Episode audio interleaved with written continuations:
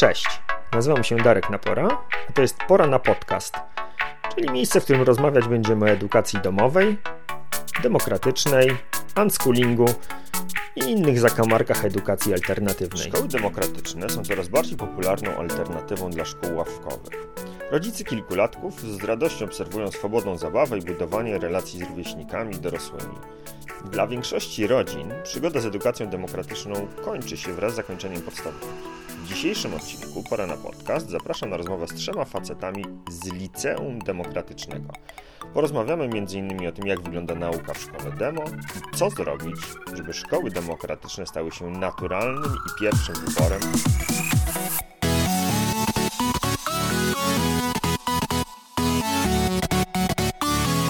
Dobra, więc tak, każdy podcast zaczyna się od tego, że te osoby, co tam gadają, to... Tak, już się nagrywa. To mówią, odpowiadają na pytanie, co u Ciebie żywe, czyli w sensie, co tam się teraz u Was dzieje. Także jakbyście mogli tak dosłownie w jednym, dwóch zdaniach tym się podzielić, co tam teraz żywego, to byłoby subcią. Jak się masz, dokładnie? Bardzo, bardzo źle. Bardzo ciągle coś mi chodzi. Nie chcę tego rozmawiać. Dobrze. I jakbyś nie zasłaniał buzi ręką, to będzie tak, sporo... bardzo źle. Tak, śmiało, bo znowu mi wyjdzie przez górną granicę. Takim normalnym głosem sobie gadajmy. Okay. Dobrze, teraz moja kolej, rozumiem. No to mi się ostatnio trochę chorowało, ale poza tym jakby ogólnie jest dobrze i dzisiaj taki też dzień lepszy się poprawiło troszeczkę, więc tak jest gites. I przekazuję głos dalej, proszę was. Ale czekaj, bo to jeszcze u Ciebie, ja nie wiem, czy to jest u Ciebie żywe, ale u mnie jest żywe to, że maturę będziesz za niebawem zdawał. No będę zdawał. Także w kontekście tego, o czym będziemy gadali, to jest jakoś tam istotne, no nie? Że w szkole demokratycznej da się też być do samego końca edukacji obowiązkowej, czyli do matury. Jak najbardziej. Znaczy, jeśli chodzi teraz o maturę, to jakby przed nią się nie stresuję zbytnio obecnie i myślę, że to się nie zmieni jakoś znacznie. Myślę, że jak podejdę już do pisania tego egzaminu maturalnego, to będzie raczej bezstresowo lub z bardzo małą ilością stresu i mam nadzieję, że się nie mylę z tym, co mówię. Dobra, to zrobimy postscriptum do tego, jak już napiszesz i zobaczymy, czy rzeczywiście dobrze, tak było. Dobrze, się przekonamy. Dobra, co u Ciebie? No u mnie ogólnie tak dobrze, a jestem w trakcie oczekiwania na egzamin z prawa jazdy praktyczny i zaliczyłem już teoretyczny, więc jest bardzo dobrze. Dobra, to też żeby jeszcze dorzucić dwa słowa, ile masz lat? No 18. I jesteś w której klasie też? W trzeciej klasie po podstawówce. Okej. Czyli będziesz za chwileczkę też... no ale masz jeszcze cały rok na to, żeby się nie przygotować. Jestem po drugiej podstawówce. Czyli 2 lata. Pomimo to, że brzmi jakbym był już po 2 rozwodach. No dobra, to słuchajcie, mój pomysł na tą rozmowę był taki, żeby pokazać, jak można inaczej odejść ze szkoły systemowej, bo takim coraz bardziej intuicyjnym pomysłem jest to, że można sobie po prostu wybrać edukację domową, no ale jest dużo ludzi, którzy twierdzą, że kurczę, no nie, na edukację domową nie, no bo ja nie dam rady uczyć moich dzieci w domu, ale szczególnie w sytuacji takiej, gdzie to się dzieje w szkole ponadpodstawowej, gdzie już naprawdę te treści dla wielu dorosłych są jakimiś w ogóle niewyobrażalnymi obciążeniami. No i teraz mam pytanie do Was. Jak wyglądała Wasza historia tego, że jesteście teraz w liceum, Wy dwaj kończycie liceum, które jest taką szkołą wolnościową, demokratyczną. Jak żeście tutaj wylądowali? Taką krótką historyjkę jakbyście wrzucili. Dobrze, to ja mogę zacząć i ogólnie ja wylądowałem tutaj w liceum ze względu na to, że w edukacji domowej jestem od 4 klasy podstawówki, więc to była taka naturalna kolejność. Ale czemu naturalna? Bo jaka była motywacja? Czy to był Twój wybór, czy raczej Twoich rodziców? No bo edukacja domowa jakby w 4 klasie, to rozumiem, że to była decyzja Twoich starszych, żebyś był w edukacji domowej, tak? Znaczy, moja mama ogólnie zawsze się jakoś w tych tematach edukacyjnych interesowała, coś w tym temacie robiła. No i namawiała najpierw moją siostrę, która przeszła na edukację domową i w tym samym czasie mama namawiała również mnie i mojego brata, ale my nie chcieliśmy odchodzić ze szkoły, żeby nie tracić tam naszych kolegów i koleżanek. A po tym jak przez rok nasza siostra była w edukacji domowej, to nam się dosyć spodobało. Główną motywacją było to, że nie musieliśmy wstawać rano do szkoły. Myślę, że to jest taki główny powód, dlaczego jestem w edukacji domowej. Bo myślę, że właśnie to jest wstawanie później. Kurczę, i to jest dobry powód jak każdy inny, bo się ludzie obruszają. No nie, jak nie będziesz rano wstawał, to się nie nauczysz i nigdy nie będziesz mógł mieć pracy. Kurna, no nie trzeba mieć pracy, gdzie trzeba być rano w robo. No dobra, to edukacja domowa, a potem szkoła demokratyczna. Jak to się stało? Czy ja tu jestem na zasadzie tak naprawdę edukacji domowej. Ja nie chodzę na zajęcia, wszystko robię we własnym zakresie, tylko przychodzę na spotkania z tutorem i spotkania społeczności, żeby porobić coś z innymi ludźmi podobnymi do mnie. Spoko. Monsieur? Teraz moja kolej, dobra. To u mnie jakby to, że się przyniosłem do szkoły tutaj właśnie naszej demokratycznej, wynika raczej z sytuacji związanej z pandemią, bo jakby przed tą szkołą byłem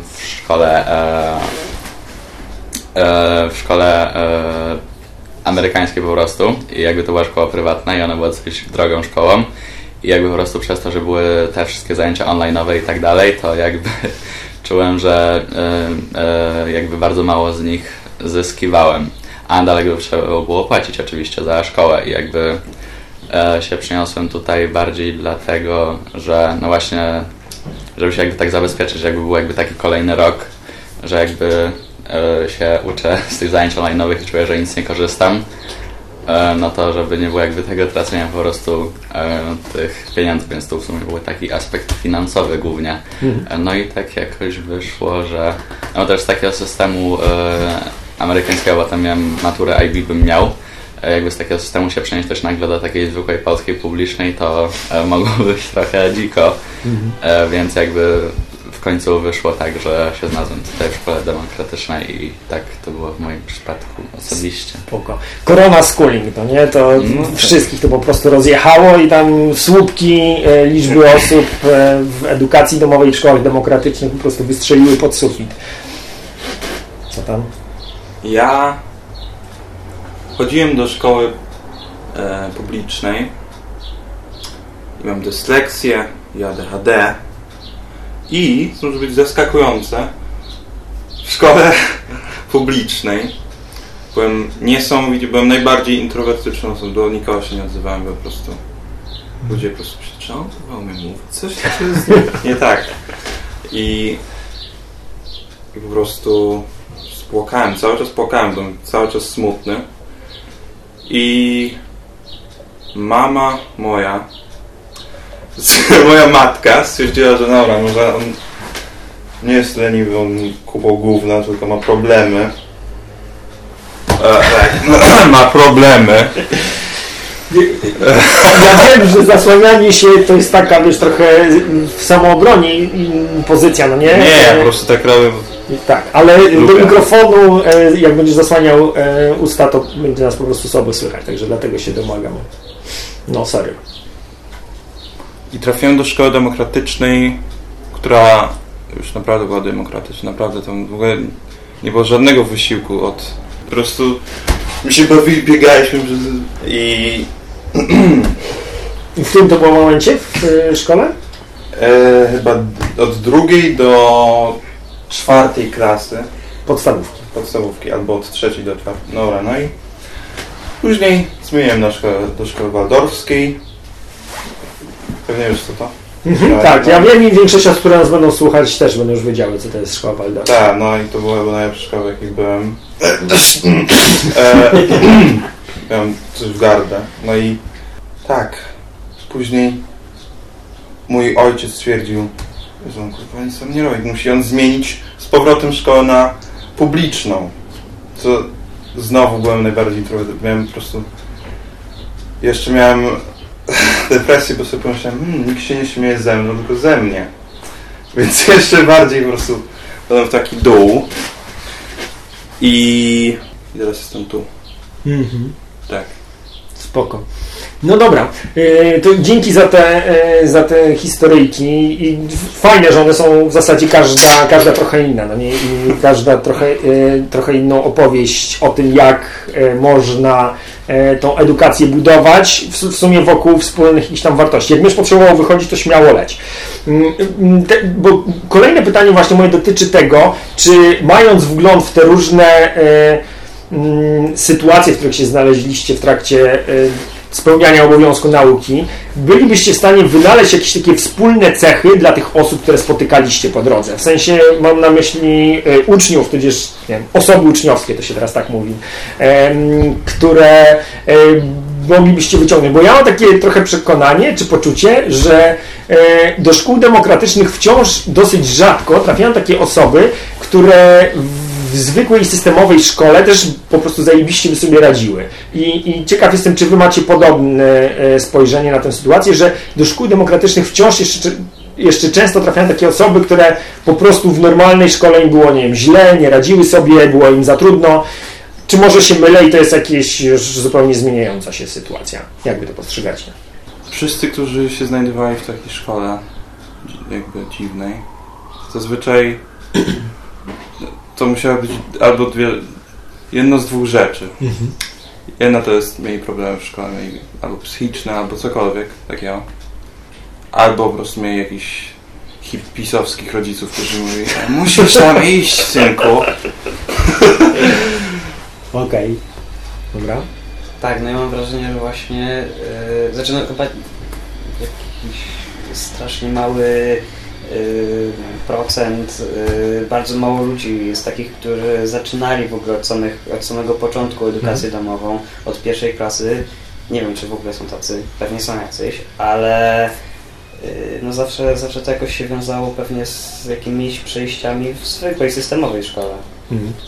No ale na przykład tak jak w moim przypadku może to zależało od wygody, bo ja mam wrażenie, że ja bym sobie poradził w zwykłej szkole. Może w tej online'owej byłoby gorzej, ale w takiej zwykłej może by było okej. Ale nie wiem, bo to było bardzo dawno temu, kiedy to idziemy, więc... No tak, to jest niestety problem z tym pytaniem, że nigdy nie wiadomo, co by było gdyby, no nie? Także możemy sobie poteoretyzować. A ty jak na to patrzysz? Ja muszę, w sensie nie zastanawiałem się nad tym za bardzo, więc nie mam na ten temat za bardzo żadnej opinii wyrobionej, ale miałem powiedzieć, jak to było w moim przypadku. Jak szedłem do pierwszej klasy liceum, to dostałem się do... Znaczy byłem wtedy po prostu w zwykłej szkole publicznej i poszedłem tam na profil z niemieckim rozszerzonym i jeszcze matematyką i geografią, ale właśnie potem zmieniłem z tej zwykłej systemowej na właśnie tą amerykańską, o której mówiłem wcześniej, ze względu w sumie tylko na niemiecki. Bo jakby niemiecki był dosłownie tam dla mnie, w sensie ja to był trochę mała mnie zmusiła do tego, żeby pójść na ten niemiecki. Ja czułem, że nie od początku, że to nie dla mnie, ale w końcu poszedłem. No jakby ten niemiecki mnie przerósł, bo tam było 7 razy w tygodniu na mega dużym poziomie z 3 w ogóle różnymi nauczycielkami w trakcie tygodnia zajęcia. Jakby ten, no jakby patrząc na resztę tych zajęć, to jakby poradziłbym sobie, myślę, w zwykłej systemowej szkole. Oprócz tego niemieckiego, od którego chciałem od początku uciec, w ogóle się z nim nie stykać, no ale wyszło jak wyszło. No więc myślę, że też bym sobie poradził, ale też miałbym zdecydowanie mniej czasu na prywatne sprawy, zdecydowanie, bo jakbym chciał mieć dobre oceny i tak dalej, to musiałbym na pewno się tak w sumie 100% mojego czasu poświęcać na tą szkołę, albo trochę zawalać szkołę, a mieć czas na własne sprawy. No, dzięki, że powiedziałeś o tych własnych sprawach, bo ta wygoda, o której wspominałeś, to jest mega istotna rzecz i dla mnie to też jest kluczowe, dlaczego ja pracuję i współpracuję z demokratycznymi szkołami i dlaczego moje dzieci właśnie nigdy nie chodziły do normalnej szkoły, bo no, dla mnie po prostu wstawanie na 8 rano, ja nie wiem, ja byłbym w ogóle jakimś cieniem człowieka i wydaje mi się, że takie podejście po prostu do swoich biologicznych potrzeb jest mega, mega fajne, że z uważnością na to, co ci ciało mówi, wybierasz sobie edukację, pracę, cokolwiek.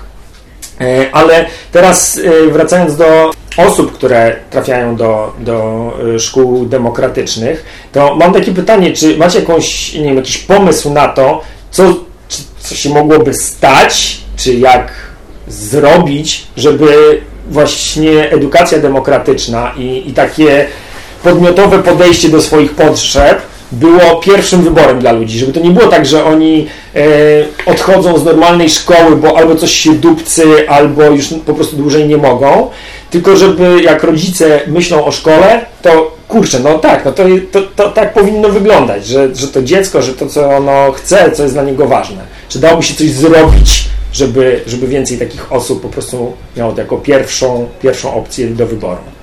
To może ja spróbuję odpowiedzieć i będę musiał wychodzić. Myślę, że to się gdzieś zaczyna w ogóle, że to powinno być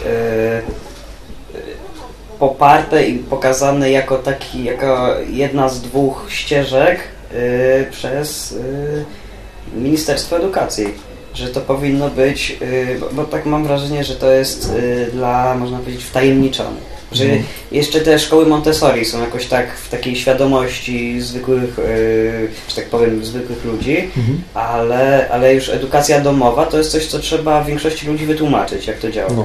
Że może kiedyś usłyszeli o tym, a że to trzeba wytłumaczyć, jak to działa po kolei. I to jest tak, że myślę, że to powinno być właśnie na początek, kiedy wysyła się dziecko do szkoły, to powinna być taki wybór, że idzie do szkoły systemowej albo wolnej, tam demokratycznej czy domowej. I że to jest poparte przez Ministerstwo Edukacji, które ma jakieś też swoje tam pomoce w tym kierunku. Myślę, że to jest taka rzecz, która mogłaby pomóc najbardziej. No taki, wyobrażam sobie taki diagram, no nie, że wchodzisz do ministerstwa i masz wyrysowany graf, na którym jest ścieżka edukacja publiczna, ścieżka przy pomocy edukacji domowej, może to wyglądać tak i tak. Dzięki. Jakieś pomysły? Dzięki, że poświęciłeś czas i leć. Dziękuję, do zobaczenia za tydzień wszystkim. Do zobaczenia, do zobaczenia. Macie jakieś pomysły, jak to zrobić, żeby więcej osób miało szkoły demokratyczne jako realny wybór, a nie kurczę, nie wiem, tam parę tysięcy osób w skali całego kraju? No ja właśnie myślałem, że jakby po prostu takie, no, rozmowa o tym, tak jak powiedział tutaj kolega, tak jak tutaj kolega powiedział, że jakby no nikt o tym, bardzo mało osób wie na pewno, jak to działa i po prostu, nie wiem, wiele osób może się na przykład bać po prostu takiego rozwiązania, bo no nie wiedzą, no po prostu nikt nie wie, jak to działa i to nawet nie wiedzą, jak się do tego zabrać, do takiego tematu szkoły demokratycznej. Jest po prostu jakby naświetlenie społeczeństwu tego, jak działa taki system. No bo myślę, że na pewno w sporej mierze to może teraz wynikać, że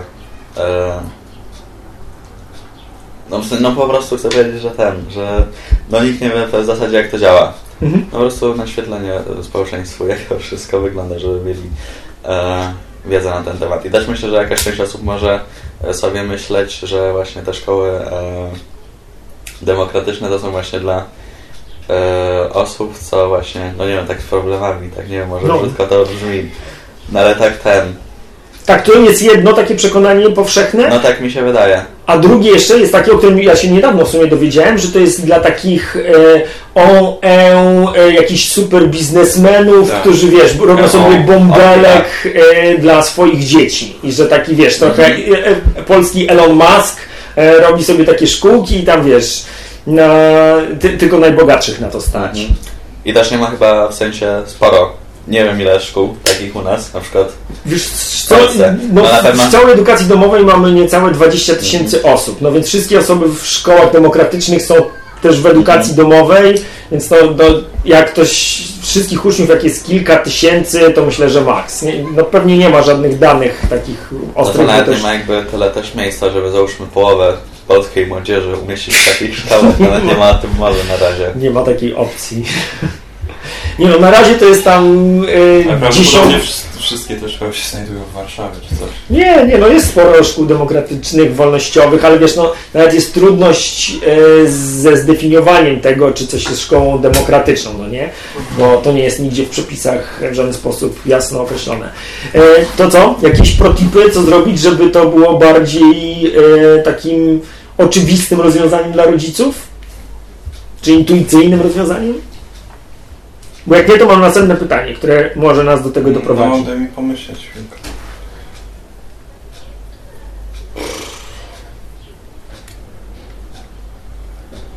Możesz złożyć to pytanie jakoś... Dobra, składam ci do drugiego pytania. Ja mam pomysł, co z tym zrobić, bo tak, pojawiła się ta kwestia wygody, ale myślę, że ludzie, którzy są w liceum, mają już realny wpływ na to, jak wygląda ta ich edukacja. No nie? I jak wejdą w komunikację z rodzicami, no to są w stanie przekonać ich do tego, że słuchaj, no, dla mnie tak będzie lepiej. I ja sobie wyobrażam, że argumentem za czymś takim mogłoby być po prostu, czy mogłaby być wiedza i świadomość tego, jak wygląda funkcjonowanie w takiej szkole demo. Więc jakbyś mógł powiedzieć, tak, jak to u Ciebie wygląda, ile, nie wiem, czasu Tobie zajmuje na przykład spełnianie tych obowiązków związanych ze szkołą? Co musisz poświęcić w ramach... Zero. No nie, no jesteś teraz tutaj, dzisiaj, no nie? No, to jest Twój czas, który poświęcasz w bycie w szkole. No... No to mam po prostu wytłumaczyć. No, jak to Ci wygląda? Jak wygląda Twój normalny dzień, tydzień, miesiąc, rok? Ja byłem w już trzech takich szkołach, więc każda jest inna. To nie jest tak, że każda publiczna szkoła tak naprawdę jest taka sama, więc nie. Jedyną rzecz, o której myślę gdy zadałeś to pytanie, to sobie myślę, moi rodzice muszą płacić za tą szkołę. Gdyby rząd to robił, to by było od razu tysiące więcej dzieci by chodziło do tego typu szkół.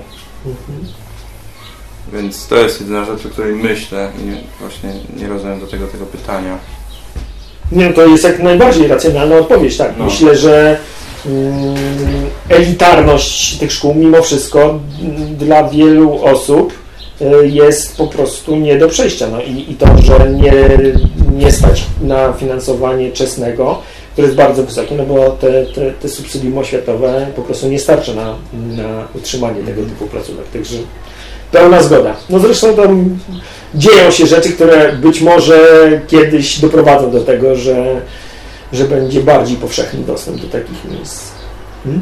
A czy Ty byłbyś w stanie tak z grubsza opowiedzieć o tym, jak to wygląda u Ciebie w skali dnia, tygodnia, miesiąca, roku?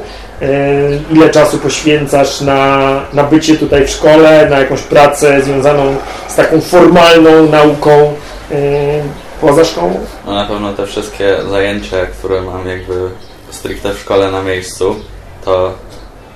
Ile, w sensie, no ile to jest w godzinach na przykład? No nie wiem, jak Ty to wyciągasz? No mam wtorek, środę i czwartek i mogę też chodzić na dodatkowe, na przykład w piątek i innych dodatkowych chyba nie ma, jeśli dobrze teraz pamiętam. No więc tak jakby czwartek jest chemia i matma, tak? Tak, to w piątek. No. Czyli tak 4 dni jakby w tygodniu. W piątek jest historia sztuki. Tak, dokładnie. Czyli może być tak 4 dni w tygodniu stricte zajęć w szkole. I one wyglądają dość podobnie do takich normalnych zajęć w szkole, czy to jakoś jest zupełnie inaczej, czy jak to jest? Znaczy, mam o wiele mniejsze grupy osób, czyli po prostu kilka osób, więc na pewno jest podejście indywidualne bardziej od strony nauczyciela. Zawsze jakby jest to wymuszone po prostu, no bo mniejsza ilość osób. Też na pewno jest taka mniej strict atmosfera, jak to się mówiło po polsku. Nie wiem, formalna? Nieformalna, tak, no coś w tym stylu. No takie, no bardziej jakby ludzka relacja, że tak powiem, z nauczycielem i no tak ogólnie raczej przyjemniej, bym powiedział. Też na pewno nie jest tak w każdej, na pewno z każdym nauczycielem w szkole publicznej, ale sporo może być na pewno takich nauczycieli, co bardziej się stresujemy na tych zajęciach niż o czymkolwiek innym myślimy. A jakieś rzeczy, które takie związane ze szkołą i spełnianiem obowiązku nauki po wyjściu tutaj ze szkoły, ile czasu poświęcacie na nie wiem, naukę, jakieś prace domowe w domu? Ja na pewno mało, ale w jakimś stopniu tak, nie jest to na pewno regularnie, w sensie żadna regularna ilość czasu. No ale tak z grubsza, no bo już... Dokładnie poświęcam 0 godzin, 0 sekund, 0 minut. Tak. Ja mam pewną korepetycję jedna, to jest godzina w tygodniu. No nie ma tak naprawdę różnie u mnie, ale nie jakoś mega dużo, mniejsza ilość, nie żadna regularna. Dobra, no bo żeby to włożyć w odpowiedni kontekst, normalnie ludzie jak są w liceum, to nie wiem, odrobienie samej pracy domowej, to my szacuję, że zresztą były badania tego robione Instytutu Badań Edukacyjnych, no to im wyszło, że tak między 2-3 godziny statystyczna osoba w liceum spędza na odrabianiu prac domowych już po powrocie ze szkoły. Mhm. Także to... Kurczaczek pieczony. To robi wrażenie. No dobrze, to z tym jest już jasność. A jak z podejściem w ogóle do matury? No bo nie jesteście w normalnej szkole, ale nie macie jakieś oceny? Jak w ogóle wygląda to przygotowanie do matury, te świadectwa? Jak to się wszystko dzieje? Jeśli chodzi o przygotowanie do matury, to mieliśmy na pewno matury próbne mieliśmy organizowane. Jedno mieliśmy chyba takie bardziej tylko dla naszej szkoły, a druga była taka, co też w innych szkołach wszystkich publicznych co w samym czasie też licealiści pisali. No, przygotowanie zdecydowanie na własną rękę mamy w większości.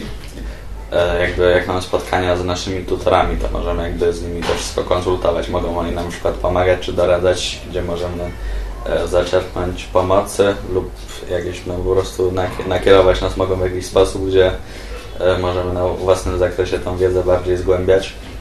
Ja sobie wypraszam, nauczyciel angielskiego też przygotował do matury tych, co byli na zajęciach. No tak. A no to tak. A no właśnie, o zajęciach mówię. Nie, no jest to przygotowanie takie, ale w mniejszej mierze niż w szkole publicznej. Nie, to mamy tam przygotowania. No i na polskim też oczywiście, i na matematyce. No ale jest to wszystko w mniejszej mierze. Nie, bo jest po prostu zajęć dużo mniej niż tak, o to chodzi. No i co tam jeszcze było w tym pytaniu? Ale to czekaj, to dzięki za maturę, a wcześniej, przed maturą, jak to wygląda z jakimiś, nie wiem, stopniami, klasówkami? Jak te sytuacje się odbywają? Do mnie. No. Ocen nie ma, klasówek nie ma, chociaż czasami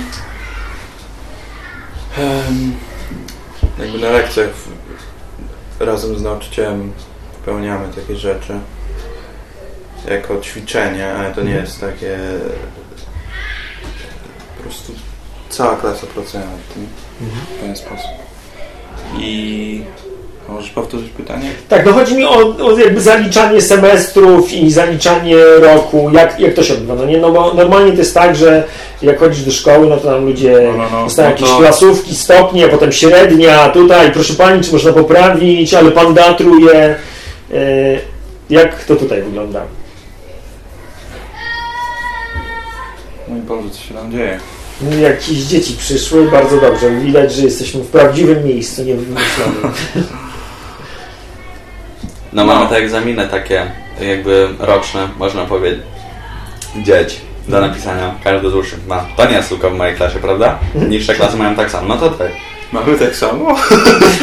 No tak. No jeszcze były egzaminy takie ustne co są powiązane z tymi egzaminami pisemnymi. Okay. I jak to wyglądało, nie wiem, od strony emocjonalnej albo od strony ilości pracy, żeby się przygotować do takich egzaminów? Jak wy to postrzegacie?